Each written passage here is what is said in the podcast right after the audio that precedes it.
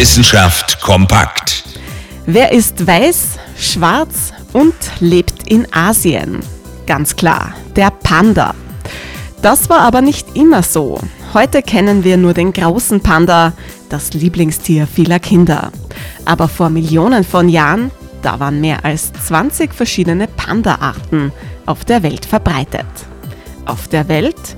Ja, tatsächlich, auch in Europa. Forscherinnen und Forscher haben jetzt eine neue Unterart der Panda-Bären identifiziert, anhand von zwei fossilen Zähnen, die in Bulgarien gefunden wurden. Diese Zähne sind einmalig, müssen also von einer eigenen Panda-Art stammen, die in Europa heimisch war.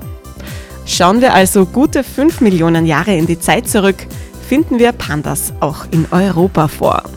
Das Austrocknen des Mittelmeers hat dann dazu geführt, dass die Pandas sich in Asien zurückgezogen haben.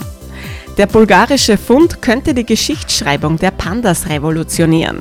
Möglicherweise haben sie sich von Europa nach China ausgebreitet und nicht umgekehrt, wie bisher angenommen.